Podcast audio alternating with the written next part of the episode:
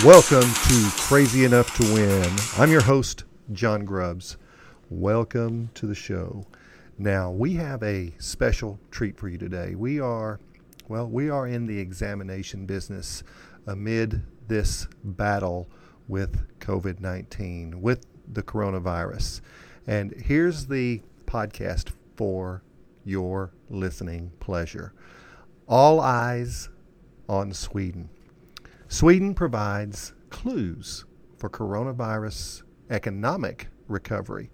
So, remember, this podcast is about looking forward, and it's it's not about judgment uh, or what we've done in the past.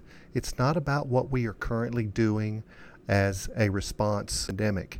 You know, I am focused on the days ahead and what's going to happen over the next few weeks as we continue to live amid the first pandemic in most of our lives.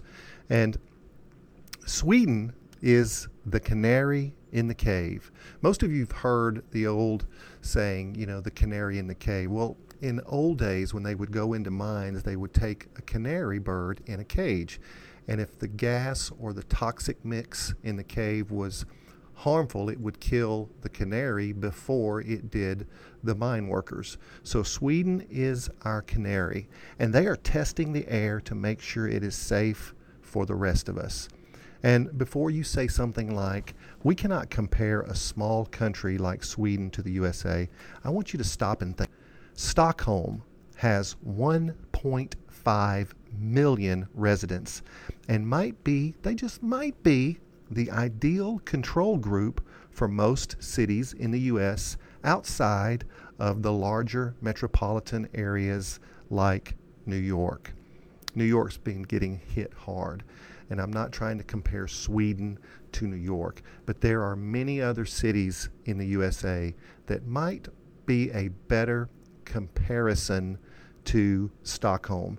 And I've been watching the statistics from Sweden for the past week.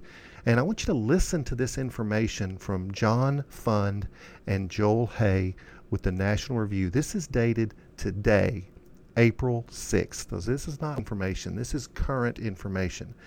And listen to what they say. If the COVID 19 pandemic tails off in a few weeks, months before the alarmists claim it will, they will probably pivot immediately and pat themselves on the back for brilliant social distancing controls that they imposed on the rest of the world. They will claim that their heroic recommendations averted total calamity. Well, listen to what they say. Those experts may be wrong. And Sweden, which has done almost no mandated social distancing, will possibly are rushing to discredit Sweden's approach, which relies more on calibrated precautions and isolations, only the most vulnerable than imposing a full lockdown.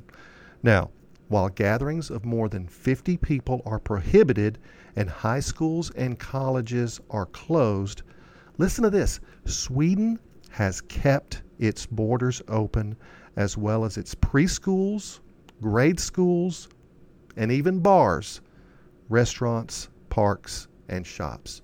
So they're doing something very different than we are. And Sweden has courageously decided not to endorse a harsh quarantine, and consequently, it hasn't forced its residents into lockdown. Now, listen to what they say. The strategy in Sweden is to focus on social distancing among known risk groups, like the elderly. And they say we try to use evidence based measurements. Emma Frans, a doctor in epidemiology in Sweden's Karolinska Institute, told Euro News. So, listen to what they say. We are trying to adjust everyday life. The Swedish plan is to implement measures that you can practice for a long time. And the problem with lockdowns is that you tire the system out.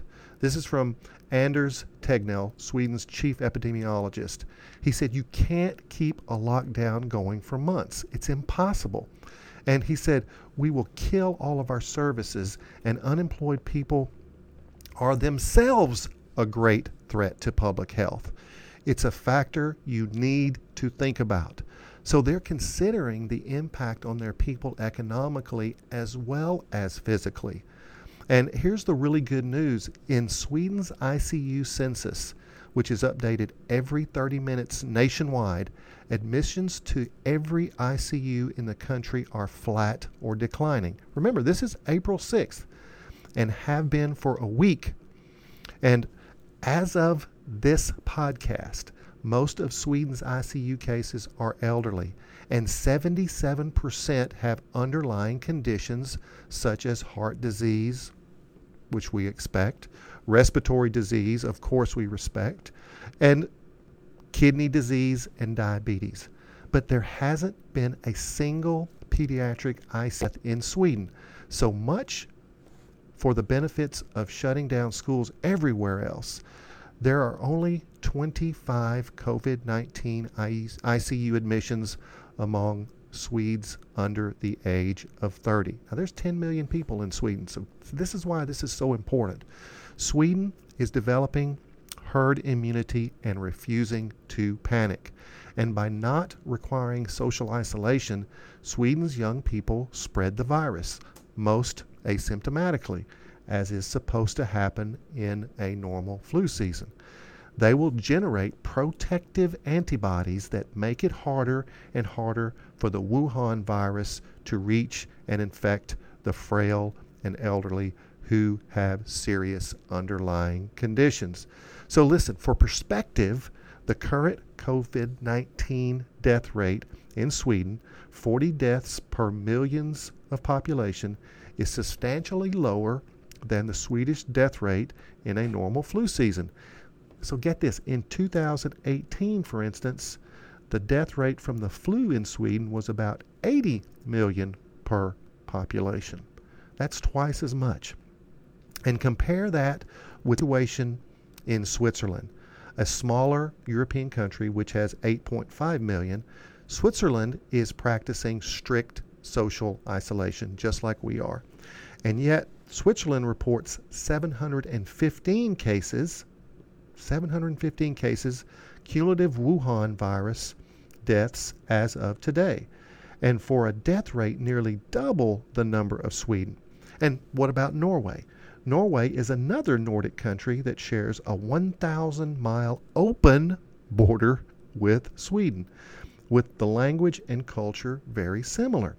Norway's population of 4 million has reported, well, fewer COVID 19 deaths than Sweden, but a substantially higher rate of coronavirus ICU admissions. Now, listen to another listen to another thought. This is from Gabriel Lee with Forbes, dated yesterday, April 5th. Over the past week, international press has taken particularly interest in Sweden and its relatively relaxed approach to the coronavirus outbreak. Among European nations, Sweden is one of the very few without serious restrictions on movement in place. Schools are open for children under 16, restaurants are up and running, and people are free to leave their houses. There isn't even any any official requirement to maintain a defined physical distance from others when outdoors. And a few days ago, the government gave out instructions for people to keep distance from each other, but they did not specify how much. And here's the thing Swedes have a high level of trust in the government and tend to follow its instructions. As a result, although things are quieter than normal in Stockholm and many, many people are working from home, this looks like nothing compared to what we see in the deserted streets in the USA. And playgrounds are full of kids. Parents gather and chat. The highways heading out of town are busy with cars. There are no lines in grocery stores, and the shelves are mostly well stocked. As with many parts of the world, toilet paper sections tend to look small. Other staples like rice, flour, pasta are a little bit lower, and it's impossible to find hand sanitizer. But walking into a Swedish grocery store today, you would barely notice a difference from pre coronavirus times. Now, knowing what's going on in the rest of the world, it's a strange thing to witness. It's, it's, they're doing something different. Particularly surprising is the sight of people in the higher risk groups, including many elderly people out shopping in grocery stores and taking walks with friends. Hmm. And the government has said anyone over 70 should try to stay home as much as possible. So either these people aren't worried or they aren't paying attention. And in true Swedish style, no one is out enforcing any of the guidelines. And measures to limit the spread of the coronavirus are left up to the individual's sense of responsibility. For the most part, that approach tends to work well in Sweden, where the social contract is strong. And listen to Health Minister Lena Hallengren, who has been quoted by saying, No, no, no, no, no. It's not business as usual in Sweden. That was a response to confusion and even exasperation on the parts of people outside who can't see why Sweden would go in a different way from most countries, given, given the evidence we have so far, so far about how coronavirus spreads. And it's very tempting to think the Swedish leadership are just level headed and pr- pragmatic and go on the information that they have. And it really does indicate that we can go on living in kind of a relaxed but cautious version of a normal life as this pa- pandemic progresses. And she went on to say that, but the feeling now among a growing number of Swedes is that change it's on is on the way. So they are thinking they may have to be a little bit more strict with what they're doing, but they're taking it very cautiously and one day at a time. So remember, remember the point of this podcast. Remember why people all over the world listen to this show. Sweden is a potential glimpse into the future of living with COVID 19. And I think what they are doing right now, but we, you know, they're doing right now what they think is right. I think what we are doing right now is what we think is right. But we cannot be locked down forever. If the data holds and the trends continue, we in the U.S. have capable experts that will see the data from Sweden as an important part of the decisions to be made in the near future. I'm not talking months, I'm talking weeks. We're going to learn from their different approach. And if Sweden is successful, we can open our country and restart our economy, like I said, in weeks, not months. And most experts think we are going to live with this virus long term. It's not going away soon. So remember, this podcast is for crazy people. The Swedes are crazy enough to try something different and have earned, earned the exposure on this podcast. They are crazy enough to go big. Crazy enough to win? Hmm. We will see. We will see. Until next time.